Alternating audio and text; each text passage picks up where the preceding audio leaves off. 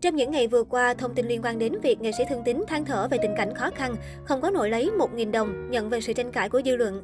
Được biết, mới chỉ 8 tháng trước, Thương Tín đã được quyên góp cho 800 triệu đồng và một chiếc xe ô tô. Chính vì vậy mà nhiều câu hỏi hoài nghi về những lần than nghèo than khổ của Thương Tín. Mới đây nhất, việc vợ Thương Tín muốn nghệ sĩ Trịnh Kim Chi trao lại số tiền dùng để đóng bảo hiểm cho con gái để tự quản lý. Nghệ sĩ Trịnh Kim Chi cho biết, Ban đầu, vợ anh Thương Tín hẹn gặp tôi ngày 9 tháng 12 để nhận tiền. Tuy nhiên tới giờ hẹn vẫn không liên lạc được với anh Tín. Vợ anh Thương Tín đề nghị trao tiền cho một mình cô ấy, nhưng tôi không đồng ý, bởi tiền này là mạnh thường quân ủng hộ cho anh Thương Tín, nên tôi sẽ chỉ giao khi có mặt anh ấy.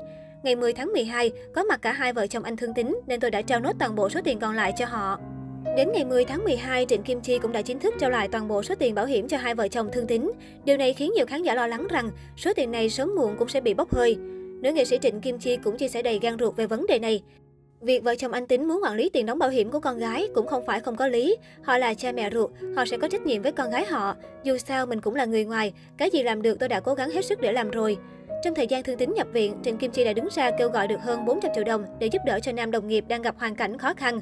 Trong tổng số tiền này, nữ nghệ sĩ đã giữ hơn 260 triệu đồng để đóng bảo hiểm cho con gái thương tín đến năm 18 tuổi và trao số tiền còn lại cho nam nghệ sĩ.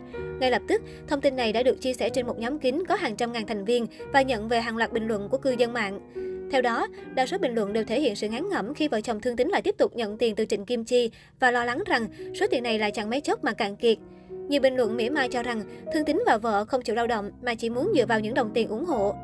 Vài hôm nữa sẽ đăng lên là số tiền đã không cánh mà bay. Bằng một cách nào đó, bọn trộm đã đột nhập vào nhà chúng tôi và bớ số tiền đó đi. Mạnh thường quân người ta cũng phải đi làm mới có tiền giúp, bởi lòng tốt không được đặt đúng chỗ mà. Vợ chồng sao không đi làm đi? Ngoài đường có biết bao nhiêu người tàn tật vẫn còn đi buôn bán để mưu sinh, tiền đâu ra cho hoài. Thêm vào đó, không ít người lại tỏ ra khó hiểu khi mới đây, Thương Tín từng tiết lộ rằng vì cuộc sống bế tắc mà vợ ông bỏ đi, nhưng đến khi nhận tiền thì cả hai đều có mặt. Hết tiền thấy bảo vợ bỏ đi, ngày tin được trao tiền cái lại như chưa hề có cuộc chia ly. Ôi nhìn các cháu miền núi lội bộ 3-4 giờ sáng đi học mang cặp lồng cơm trắng, rau cải chấm muối, cháu thì bắt ít nhái thịt chuột mang đi ăn mà ám cảnh.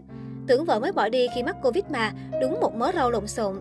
Đa phần ý kiến đều thể hiện sự mất niềm tin với Thương Tín, vì trước đây ông cũng từng sa đà vào cờ bạc và hiện tại ông cũng không có công việc.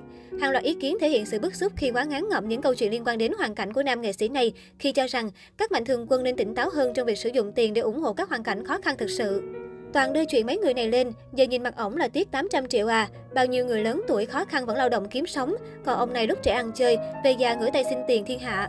Kim Chi làm ơn mắc oán, vợ chồng nhà này chai mặt, kiếm ăn không quan tâm đến liêm sĩ.